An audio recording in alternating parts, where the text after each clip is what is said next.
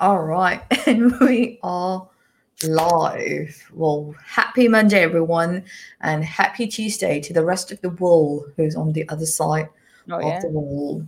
Yeah. So it is traveled in time.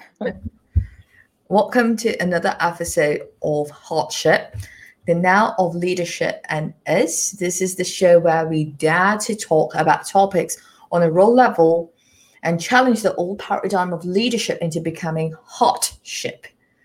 Hotship, not to be mistaken for hot shit. A lot of people have told me that.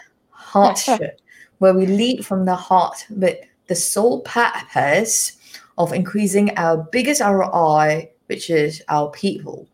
Let's it be at the workplace, homes, communities, or nation. You lead anywhere where the, there are people waiting to have equity.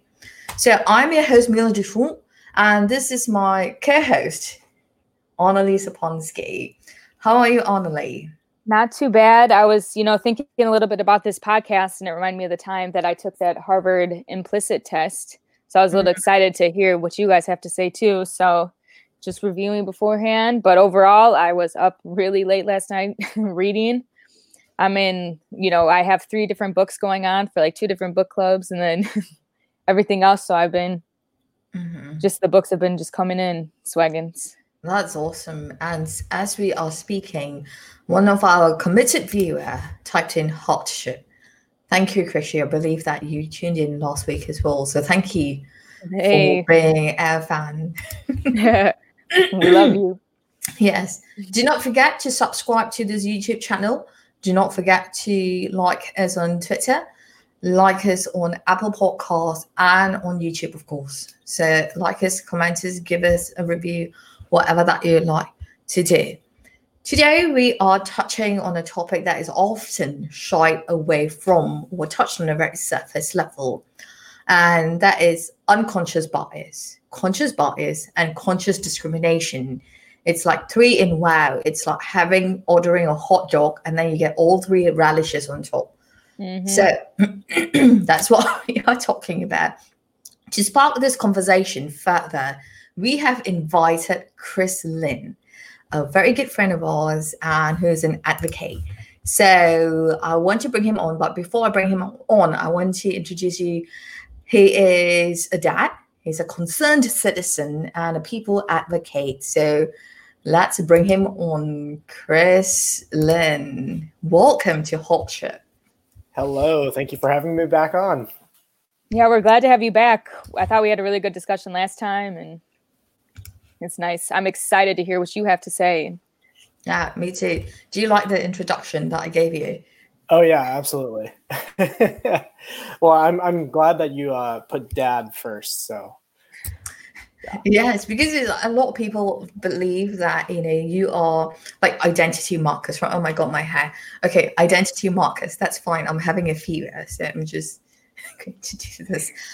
A lot of people feel that as identity markers, they feel like their their title in a company comes first, but they don't realize you as a person. You are serving your home first, your, yourself and your home. So that's why I was like, Dad, concerned citizen and people advocate that you Yeah, no, I think it's really just proves that like we can impact the people closest to us, you know, really strongly. So I usually think of those family markers too when I think of like identifiers, you know, Mm. yeah that's yeah You that's know, like best daughter ever. That's what I think. i'm like i always ask my mom am i your favorite daughter and she'll be like no. so today's topic as we said you know it's uh, un- we're going to be talking about unconscious bias conscious bias and conscious discrimination so it is really fantastic to have the both of you right chris you approach things from uh, the workplace. And That's why I call you a people enabler. And Annalie, you approach things from a political science perspective and just the whole economy perspective. Something happened to my voice, but anyway. And I approach it from a culture perspective. So it's really beautiful on this podcast. We bring multiple perspectives to come together and explore this topic. So to just kind of like start off the conversation, when it comes to unconscious bias, let's touch on unconscious bias, what it means, and then move on to conscious bias and then conscious discrimination. So I want to open the floor to both of you. What does unconscious bias mean to you? What other facets comes to your mind when we talk about this topic? Yeah, I think unconscious bias really is highlighting, you know, when you might be making a decision or you might be thinking something that uh, you're unaware of, right? It's unconscious. It's something that's influencing um, your decision or your thought process um, based on your past experiences and your upbringing. Um, you know, biases are not uh, genetic, right? They're not something that is, uh, if you look at nature versus nurture, it's absolutely something that's nurtured, it's something that's taught. So, um, all of those previous experiences that we've had uh, growing up up until our current point have influenced our thought process and are influenced our actions. So, uh, unconscious bias is in my in my mind really f- about not knowing what those things are, um, not being aware of them, not knowing what has influenced our thoughts and our behaviors.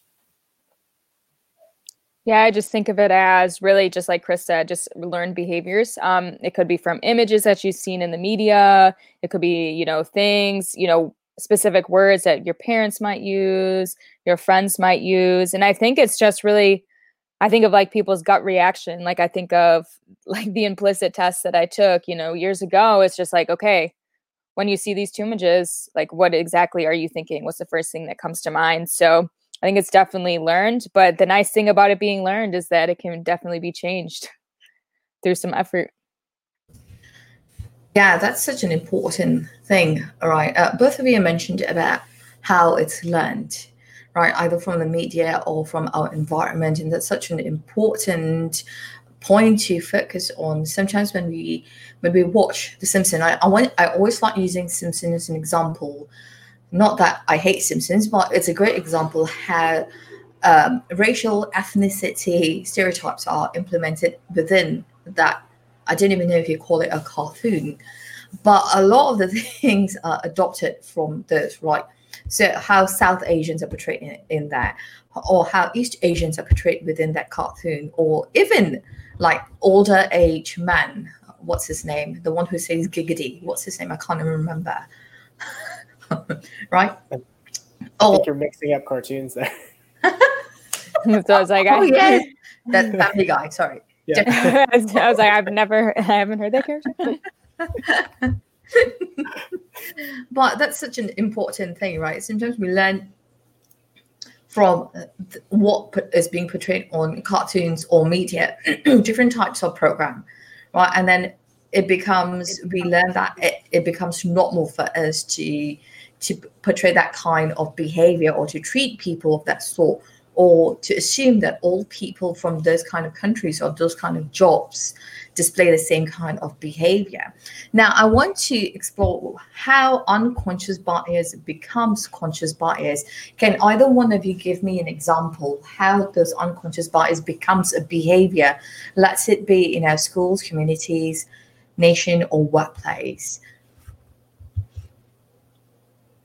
Yeah, I mean, I think you know, conscious bias is being aware of what your biases are and and um, seeing it play out right? Uh, for example, um, you know, I for myself, uh, I have my own biases, right? We all do. Like, let's first get that out of the way. Like, everyone has their like. Let's let's just clear that. everyone has their own biases. It's okay to admit that. It's okay to know that you have them, right? We're human. We have these things. Um, so, you know, for example, my own bias is um, actually one of the most glaring ones, I think, is that I grew up, I'll, I'll explain it first, is I grew up in mostly an all white community. And so I actually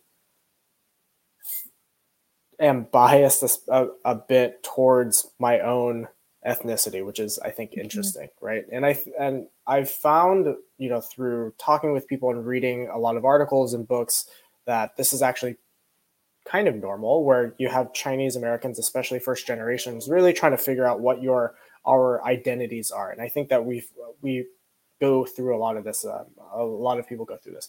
So trying to fit into the American quote unquote American culture, trying to fit into the white culture, and then being embarrassed about my own ethnicity, right? Being embarrassed about being Chinese. And so uh, didn't really think about that growing up, but then, you know, as an adult, really becoming conscious of that and really having these thoughts. And, you know, I might go to, um, you know, like a Chinese market or a, you know, a Chinese restaurant or something. And I might just in my mind think like, oh my gosh, like that's so embarrassing. And like recognizing that, that's a conscious bias is me being like, oh, right, like I'm aware of that.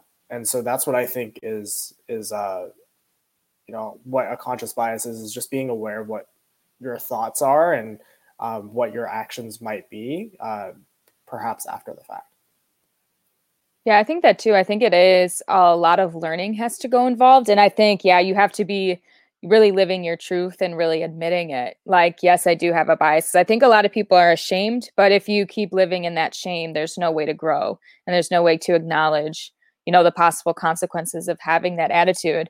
Um, what i've seen a lot especially like kind of being in a lot of like social justice like advocacy circles um, i did a lot of like student like work and like the university level and really just seeing people being really open about how bias has affected them and like having these conversations and it takes like once people start hearing more and more like kind of the negative effects like they start to like realize like oh these are attitudes that I might have. These are stereotypes that like I believe or I've, you know, thought about, you know, and thought that they were true or whatever.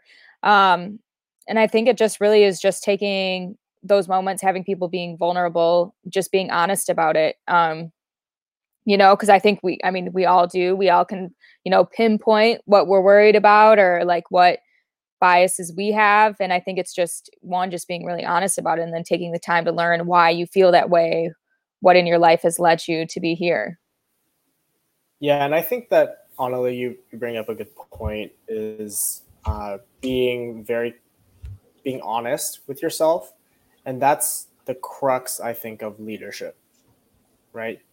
Being self-aware and being honest and humble enough to identify what your thoughts and actions are and realizing okay i need to move from here to there. This is how i want to improve. And i think that is again uh, what we need to all work on as leaders and and great leaders do that great leaders accept that they are not done learning they're not done improving and we can always be better I love that you mentioned that. You know, great leaders are conscious about embracing that. You know, um, and that's such a first step, right?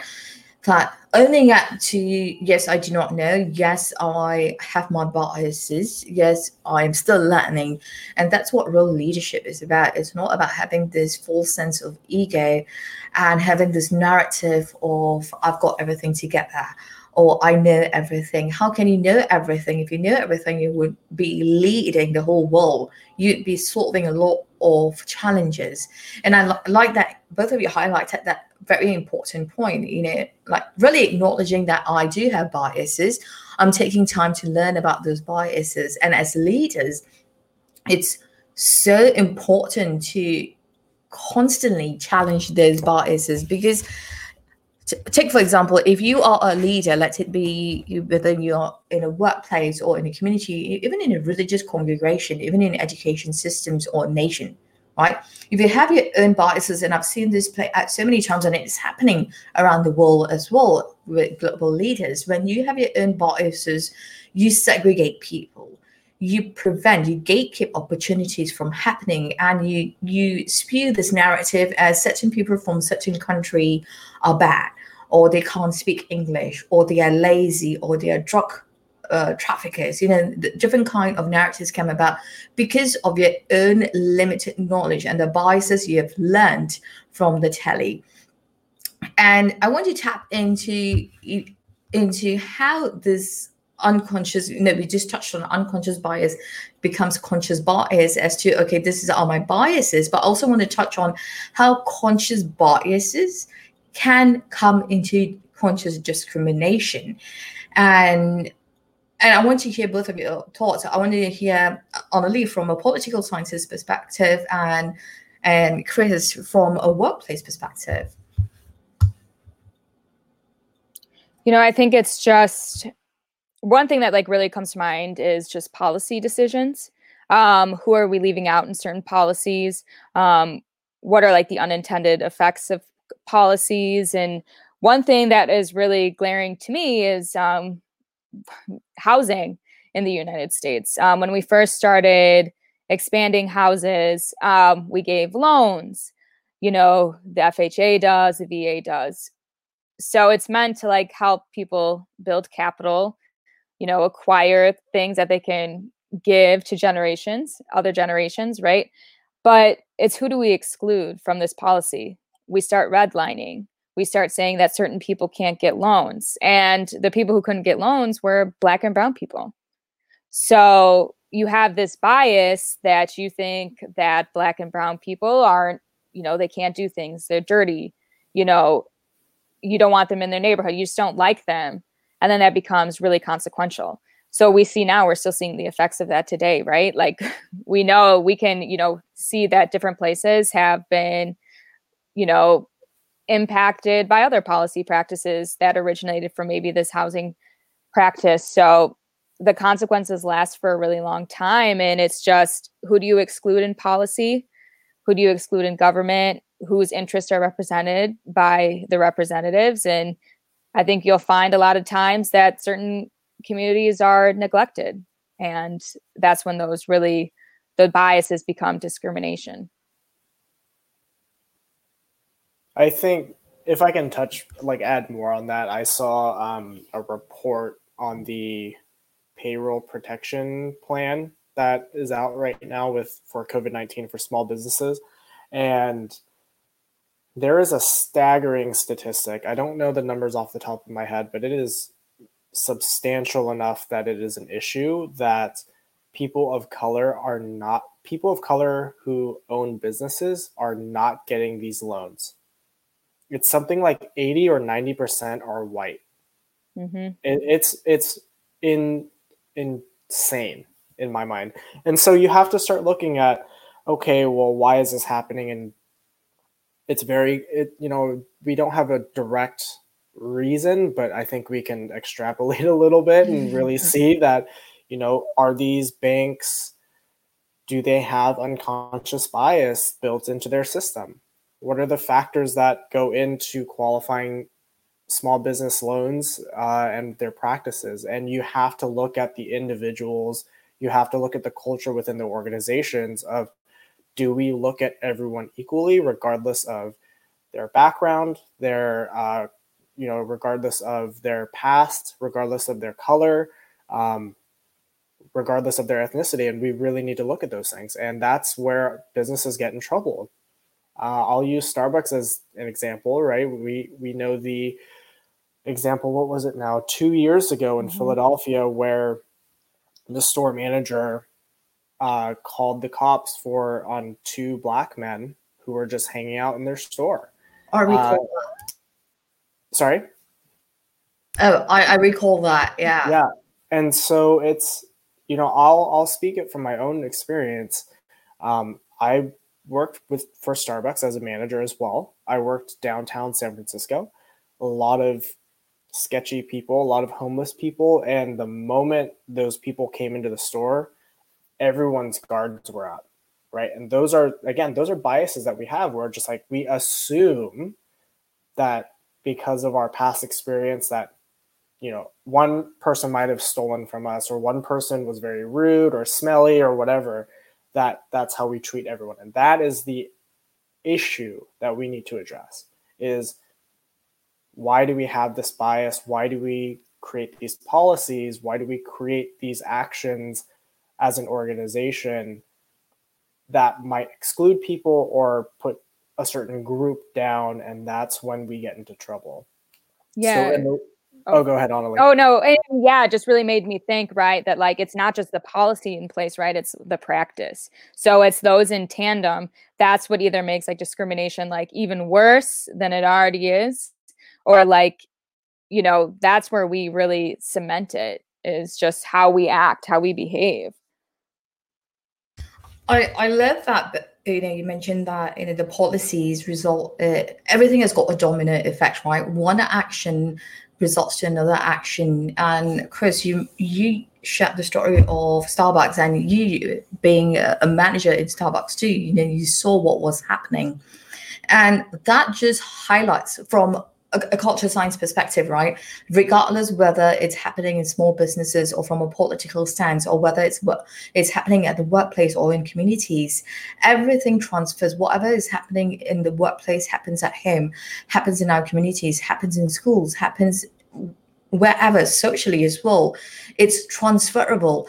It's like this learned discrimination becomes transferable preventing equity for people. And it's so sad that, you know, the minute someone who looks homeless comes into the shop, everyone has got their guard on, but prevents or or disregards that common core humanity aspect as to understand why, how did they get to this spot to begin with?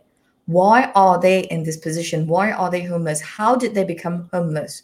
Right? Because homelessness can happen to anyone, especially now in this pandemic, it is highlighting 30 million people have lost their jobs, right? A lot of people can't afford to pay their rents, can't afford to pay their mortgages. And they are going to be displaced from their homes, and it's easy to become homeless. So we need to rethink about these gaps as to when we have our unconscious bias that becomes conscious bias and then co- converts into conscious discrimination, we ourselves are contributing to to catalyze the the challenge or the problem right? Even as concerned citizens or you know just as citizens just by treating them or saying oh they're homeless or just by the narrative or he smells or you know don't go near them. Don't give them food. Don't don't give them this. Those are some ways that conscious discrimination manifests the way that we narrate our stories or the way that we narrate their stories. And it ha- like it happens anywhere and everywhere. And I like that both of you highlighted that it's a systemic issue, right? Like policies are written like that. Um, but my next question is how can we consciously, I, I want to touch on at a community grassroots level, how can we consciously prevent ourselves from discriminating someone consciously and and switching that discrimination into solution? I think that's the sixty thousand dollar question. Is that am I using that phrase right?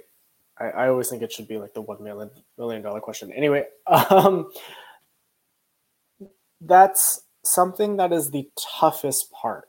That is the hardest part in this whole thing. Is that a we have to admit something to ourselves that we might not like to admit, right? We probably all have biases and thoughts that are embarrassing once we realize them.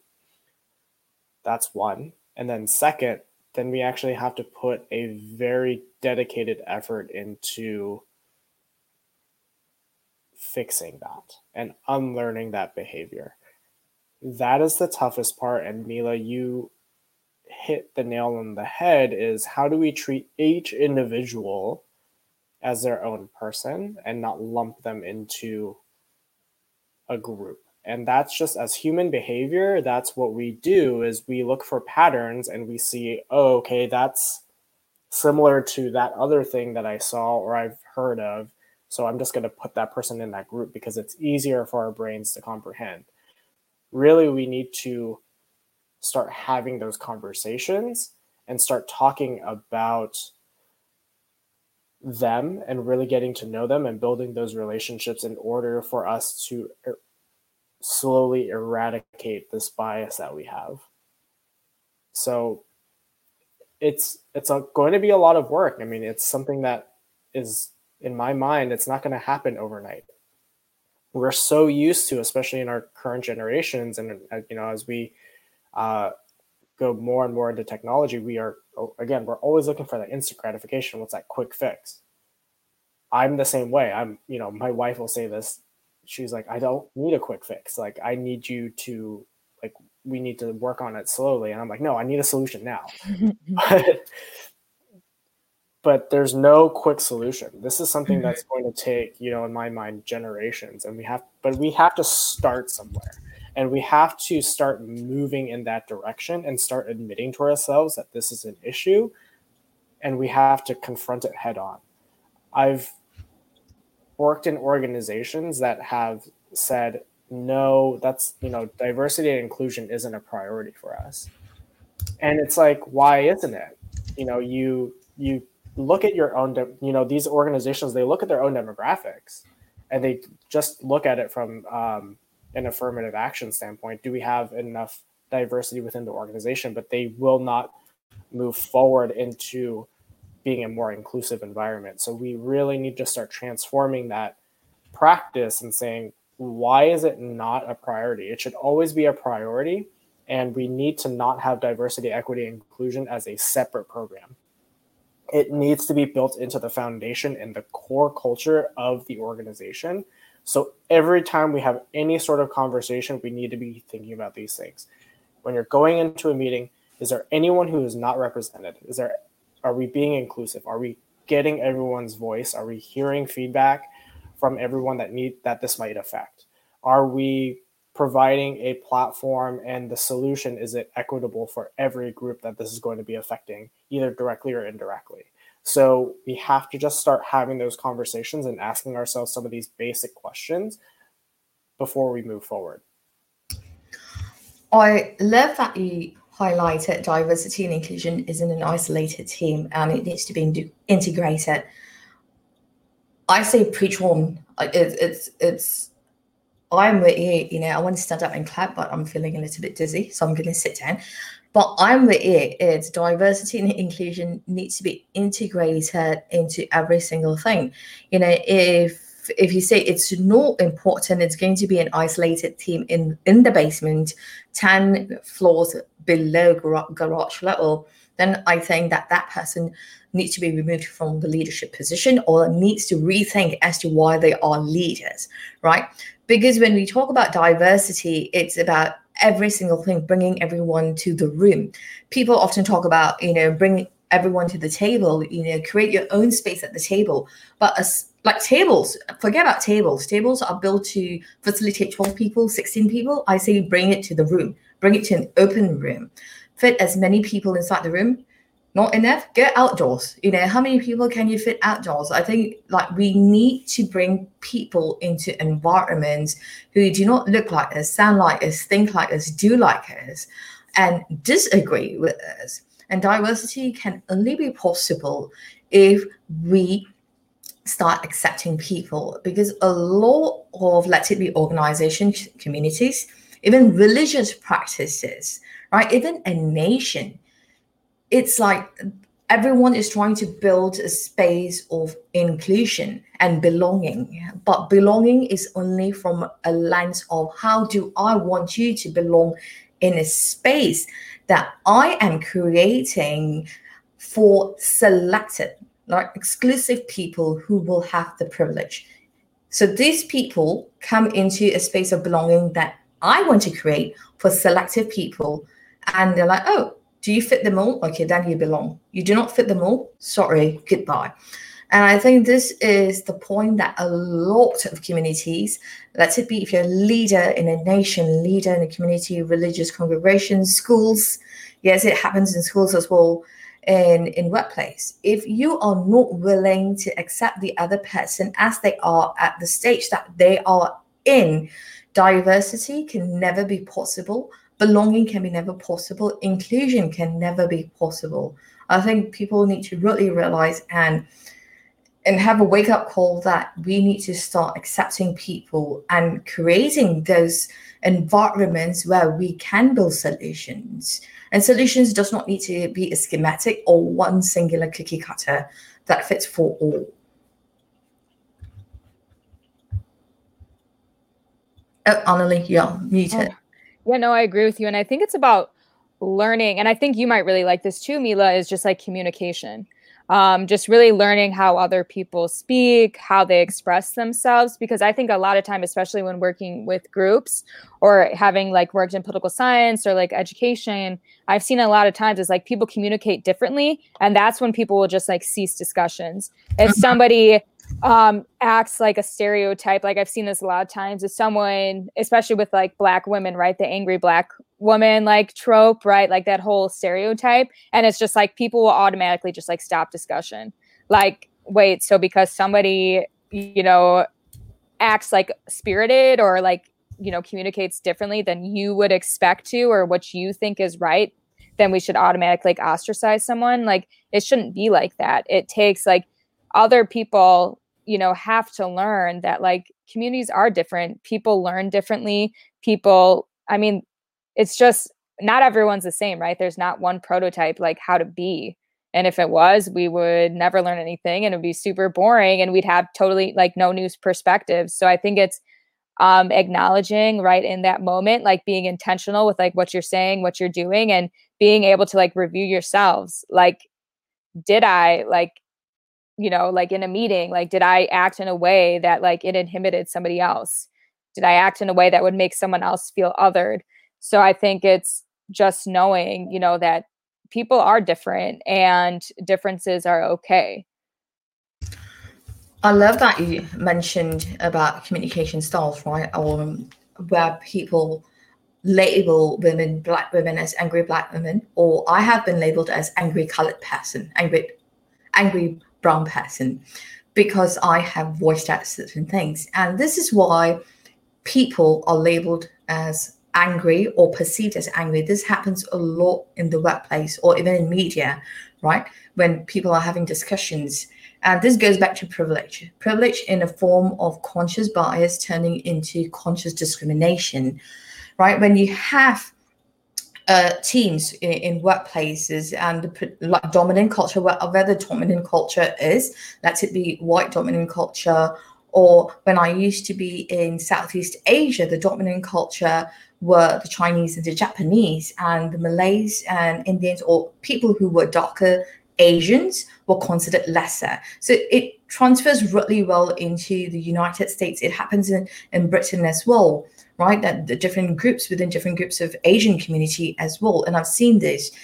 And it was so interesting. I was in meetings where three managers were at that and were, they were all white female managers and they were speaking, right? And there are lots of colored people in the room. And colored women kept on asking questions, and the white managers kept on like dismissing them, saying, "Oh, what's your name? Sorry." And they would call out their names differently, and that's an aggression, right? That's conscious discrimination based on how you look like, and and then the ladies just kind of like ignore it. The second time they they ask questions again, and then they were dismissed again, and again it's like those colored women like spoke up again, and then the third or the fourth time they spoke passionately. They were not yelling. This, and this is how they spoke. And they called them out saying, please do not call me. This called me despite the fact I told you what's my name. And you're not answering my question. And now we are saying that I'm raising my voice. What should I be doing in order to catch your attention or to claim my voice again? And they were labeled as angry. And this happened in university as well. I had a professor and I was taking a conflict analysis resolution class. And I was questioning the professor because I felt that he was being sexist and racist. And to a point when I said, no, we each of us got a chance to pick the character that we wanted to reenact in a conflict uh, scenario. And I said, I wanted to play the male portion. And he was like, no, no. And he kept on like disregarding me, disregarding me, disregarding me. And then he looked at me, you can play the black crow. And that was such a demeaning way of showing power, gender, and class in an education system where he used conscious bias against me to become conscious discrimination. And when I finally spoke up, I was labeled as the angry colored person. So, and this is what, you know, organizations, whatever, you know, whether you are in business, whether you're in schools, need to realize how many times are you going to disregard someone else's voice just because they are not of the same melanin as you are? They don't have the same melanin as you do, or they do not sound like you, or they do not have the same accent as you, or they have got different hair, right? That can only be X number of times that you can do that to them until they retaliate. Retaliate in the form of disagreement or sharing their voice. So I think we really need to like rethink what we are doing as dominant cultures to trigger that behavior of other people like we we just are so quick to label them or, or you're angry you do not know how to behave. You're loud. And i think that that speaks to those individuals not knowing how a not knowing that they may have those biases mm-hmm. and b not having a true relationship with someone either in, like that in the past or in the in the present and their lack of willingness to get to know the other person and so with that i think that that's where allyship really becomes important right? And i personally actually don't like using the word allyship. I actually like saying partner because we actually need to partner with these individuals. If i'm a partner to you know uh, someone else of color or for women or for what, whatever um, i need to work with them to help amplify their voice and bring them into the conversation and get them recognized uh, i think allyship doesn't really do that it almost allyship almost feels like it's like hey, I'm like helping you out versus like partnering with you. But, you know, if we look at this where, you know, where we do see this lack of representation and these biases play out, that's where we do see governmental policies start to step in, right? And that's where I think that that actually causes more angst amongst those of privilege because then they feel like they're being forced like before they were being pressured to be inclusive and equitable within their their workspaces or within their communities now they're being forced and that creates even more conflict however those are that's the right thing to do you look here in california we have the crown act which has eliminated um, hairstyles as a uh, as a characteristic for employees, right? So now people can wear their natural hair. Great, fantastic. You look at uh, women now need to be 50% of boards. Great, that's a great thing, right? That's an equitable movement. However, on the other side of the coin, now we're finding that there's a lot of individuals who say this is, they feel like they're being things are being taken away from them and we need to continue to work at that because we that's the last step right like that's a um that is a last resort is to have governmental policies put in place so we really need to focus on moving ourselves and our teams and our mindsets to be more inclusive and making sure that we are practicing these practicing I've lost my train of thought, but really, you know, trying to focus on um, making sure that we we create cultures that are inclusive and that do have um, policies and practices and cultures in place that promote others and can that we can help others be who they need to be.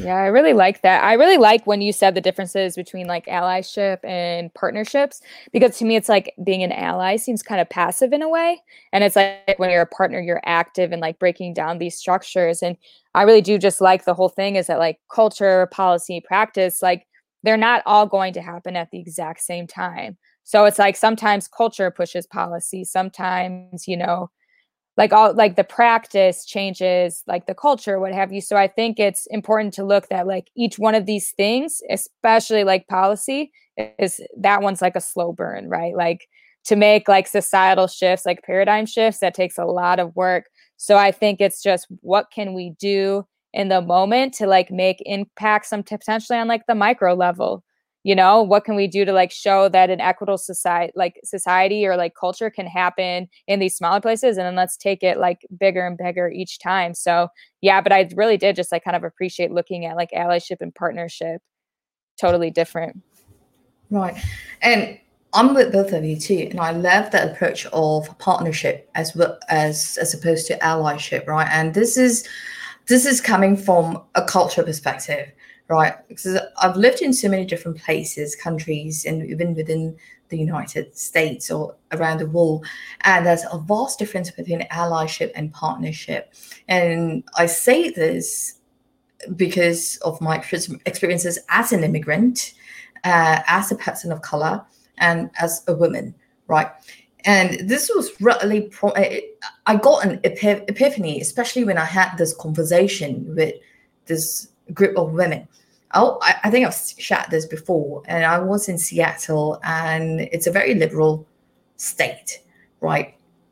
And I disagree. I disagree to go for the is it the Pussy Hat March? I disagree saying that you know I don't want to go for the march, but I believe in finding resolution differently. I because I was just trying to understand what did the march have like what was the end call to action? I wanted to see what are we trying to change? And i said what's the resolution? Who's going to go speak with the officials right? And what are we trying to achieve?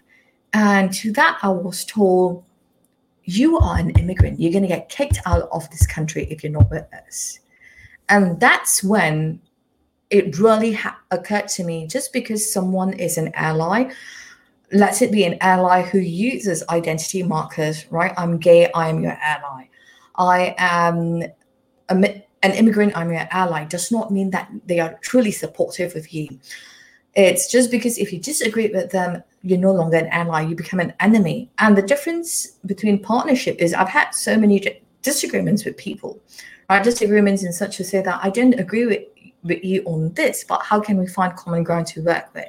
And I've met so many people who are Republicans or Democrats, or you know, from the gay community or from the immigrant community, where they come and say, "Okay, we don't agree on this, but let's find a common goal." Put our egos aside and create that partnership. And that's such a difference, and there's such an importance in finding that partnership. Not but just because someone is an ally via identity markers does not mean that they'll become your partner or sponsor for a common effort or common goal to bring equity. And I really love that. And I want to transition into this. And uh, Chris, you mentioned about things being taken away from us, right? When policies and cultures are implemented, right, uh, uh, to benefit the misrepresented, and you feel like the other side of the coin where a bunch of people feel like okay this is taken away from me. And i want to have a better understanding on this right? I want to understand from your point of view and from political sense point of view on lee like can you give me like what does this really mean? Things are being taken away from us so we understand from both sides of the coin. Yeah one analogy that comes to mind is let's use pie, right? let's let's pretend like we have a nice cherry pie, apple pie, whatever kind of pie you want. And if we have if we're looking at it from let's say salary, right? Equal pay.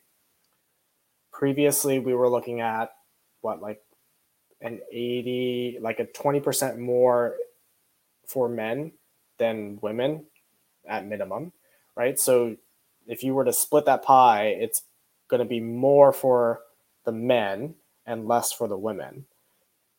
Now, if you look at this whole movement to equal pay, and rightfully so, right, is now it feels the men feel like they're getting less pie. where really you're just making it more equitable. So I think that that's part of the conversation we also need to have is yes, these decisions are the correct decisions to make. How does that affect the people that might have had that privilege before? And how do we talk to those people to help them understand that this is the right decision? Because we don't un- we don't realize privilege until someone points it out to us. We just think that's our way of life and if it's being if we're all of a sudden having something taken away, we hold that against the people that it is benefiting. So we need to look at that, right? If you look at some of the things here in our country, here in America, you look at the immigrant uh, and undocumented immigrant system, and the common argument from people of privilege is you're giving money and investing all of this money and benefits into people who don't even live here. And that's because they feel like in their minds, money should be going to them versus going to someone else. So, how do we talk to those individuals to help them see that this is actually a benefit for everyone? And that's where we need to start that conversation. It kind of reminds me of one of the books that was really influential to me during my own like graduate school was it was a book about like just different political movements.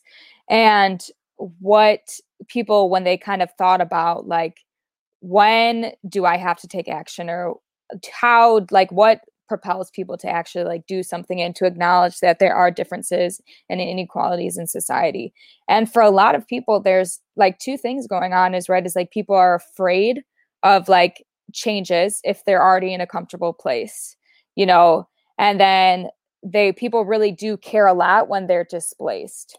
So if you kind of once like they realize that like their state of like their current affairs or like just their day to day once you like displace them from that then that's when they become super realized as to like what's going on. But i think you just i think a big thing is is that like some people who are comfortable they're fearful of what society will look like like beyond like their current state you know? Like it's scary like you know you're used to like things like being the way they are now and you know you might acknowledge like yeah you know things are bad for other people but like there's a potential that it can get better or like whatever narrative like is being fed but i think it's just some people are afraid to give up their position um, they're afraid to give up the comforts and for some people to realize they have to be like completely displaced I like that you highlighted that point. Um, you know, like we don't understand privilege until someone highlights it to us, and and especially when resources are lost, right? When I say resources are lost, it, you know, like Chris, you highlighted when policies are being made, you know, like at a high level, like the hair policies, and and only you mentioned about you know when someone truly realizes, hey, I'm not in a position to make decisions that benefit me or people who look like me or people I root for, right? Then they realize, oh shit, you know, then who's who's who's going to make these decisions? And also, it also plays a point as to when they realize that they don't have the power anymore, I think they actually come to a realization that the kind of conscious bias and conscious discrimination that they have been you know, powered on or behaving on or executing on is being transferred to someone else who does not look like them. And their concern is, am I going to be treated differently now where they are going to take advantage or of their power and treat me differently? And I think this is something that we need to truly, truly highlight. When you lose power, there is a fear sense, right? There's a fear, oh, I was I was treating them in that way. Are they going to treat me like that now? And that's a real fear that some people have because it truly mm, like wakes people up saying that hey, you, you know, I treated you like this. Please don't treat me like that. So they they now have that power switch position, right? It, it's almost like okay, you're no longer the president. I'm the president. So just because you gave me lesser um, equity and you put me in really low neighborhood, I'm going to put you in those neighborhoods.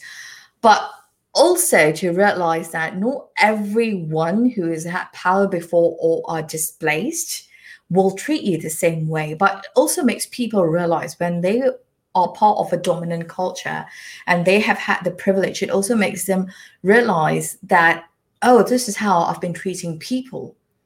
And that epiphany as to should I stop treating people like this or or should I become a better person? You know, I think it really makes people think, let it be out of fear or whatever it is. But my question is, but the real question is when they do get displaced and they, when they do get placed again, are they going to adopt the same kind of mindset?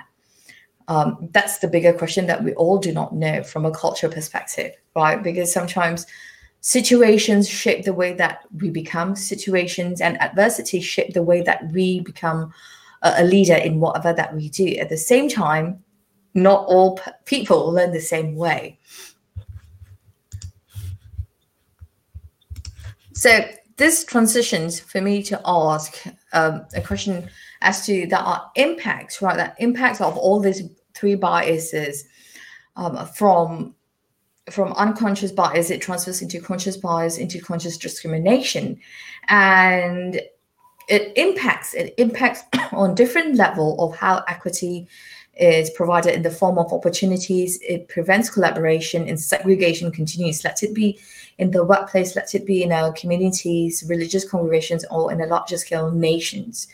So, and you mentioned, you know, how do we fix it? And both of you shared some tips on how do we fix it. Any last words on a very grassroots level, level as to how can each of us contribute to dissolving conscious discrimination and conscious bias. Let it be if we see someone being mistreated, even in the supermarket, in the car park, in the workplace, or in a community like rallying or even a voting area. Any last tips? I think it's about learning about your own behaviors, talking to others, and getting feedback. Um, you know, are and being uncomfortable. It's going to be uncomfortable. It's going to be very uncomfortable and very difficult to A, ask and B, hear some of the things that you might be hearing. And when you hear those things, we have to really work to reserve our emo keep our emotions in check because we will probably get defensive we'll probably get angry and so we need to acknowledge that going into this and that it's going to be incredibly difficult and we're going to hear some things we are not going to like. So have those conversations, constantly learn more about other cultures, constantly learn about other people, continue building connections and relationships with people that are not like you. We can tell and we know when people are not like us. Reach out to them and just you know don't don't reach out to them saying like hey like you know i'm trying to be more diverse. Like i want you in my group. And it's like no no no don't do that. But just get to know people talk to people you know i mean i you know i actually even had a uh, an, an incredibly tense conversation with my own family members this last week. Um but even just getting to learn their perspectives and just getting to understand why they think what they think. Why are they doing what they are doing? And just experiencing more learning more about people and continuing to just be better and let's just you know all work together and be to be better as a whole. Yeah to me it's just acting with intention um, and being able to kind of think before you speak or a lot of the times or just being reflective in the situations. I mean there's been a few times where i've been like you know mid sentence and like oh did not come out the way i intended it to be. And you know even if it's just like hey like okay now i can say it. So um i think it's just about like how could i have said things better? How could i you know leaving the conversations is there something that i said that could have made like somebody feel a type of way? And like making sure that like next time you have to be better or like you know you have to grow. So i think it's just i think a lot of times it's just kind of thinking before you speak and you know making sure that you know kind of being cognizant of like even your own body language and stuff like are you being closed off? Are you you know turning towards like specific people? Are you like you know you know arms and like shoulders open a little bit more? So i think it's just like being like okay like in the moments in those moments and as they move on like am i being the person that, is like working towards having like a good environment? So I love it. I love what both of you share. And to add to that, um, I like to say that, you know, a culture is only possible when we all come together, right? A culture is only possible when we all embrace diversity and accept everyone as they are who they are to both of your points you know have those difficult conversations. Like take the time to understand why do you say the things that you say? Why do you think the way that you think? Right? And to really have that culture evolution it's only possible um, when we when conscious bias and conscious discrimination is challenged right? When stereotypes are no longer stereotypes right? When you have a stereotype coming into your head don't confirm, don't ask questions or engage in conversation or steer the conversation to confirm your own biases, right? It's I've had so many people do that to me where when they look at me, they're like India, Pakistan, and I'll tell them no, I'm not a country. You know, are you asking me where I'm from? Are you asking me if I'm a certain country, right? And and then they will dig and dig and ask like, where are your ancestors from? And I was like, oh, my ancestors are nowhere from Pakistan or India. And then they're like, no, you're brown skin, you're brown skin. And then they'll make com- make remarks like, I love curry. Do you eat curry? And those are all conscious discrimination where you want to fit someone into your own narrative or your own picture of how they should be, where sh- they should be from. And I've had conversations with people who create conversations in the form, like to your point, ally, right? Chris, you mentioned in the form of or illusion of their they are my ally, but the conversation goes on like this, like, oh, for example, I am from Iran, or my background is Iran and Portuguese and that. And you don't need to be afraid. Don't say that in a patronizing manner. There's a difference between ally. You're trying to create an ally to be patronizing or are you trying to be a partner to understand someone? If you truly want to understand someone let them speak let them share at their own timeline where they are from. And if they say i'm from the united states i'm an american you accept that because someone's identity is not framed from the image that you see in the telly or from the narratives that you gather in the office or water cooler uh, talk, whatever that you call it in the office that takes place, or in your smoke smoking designated environment, or in the supermarket with your cashier. Because even though someone looks like you, their culture at home is so variant from their neighbors. So that's what I leave with you all today. Conscious bias, unconscious bias, and conscious discrimination are all learned ways, and we have to continuously beat those narratives. Let it be whether we learnt it from the telly or from our family or from the playground or from the watercolor talks or in the office. Thank you again, Chris, for coming on the show.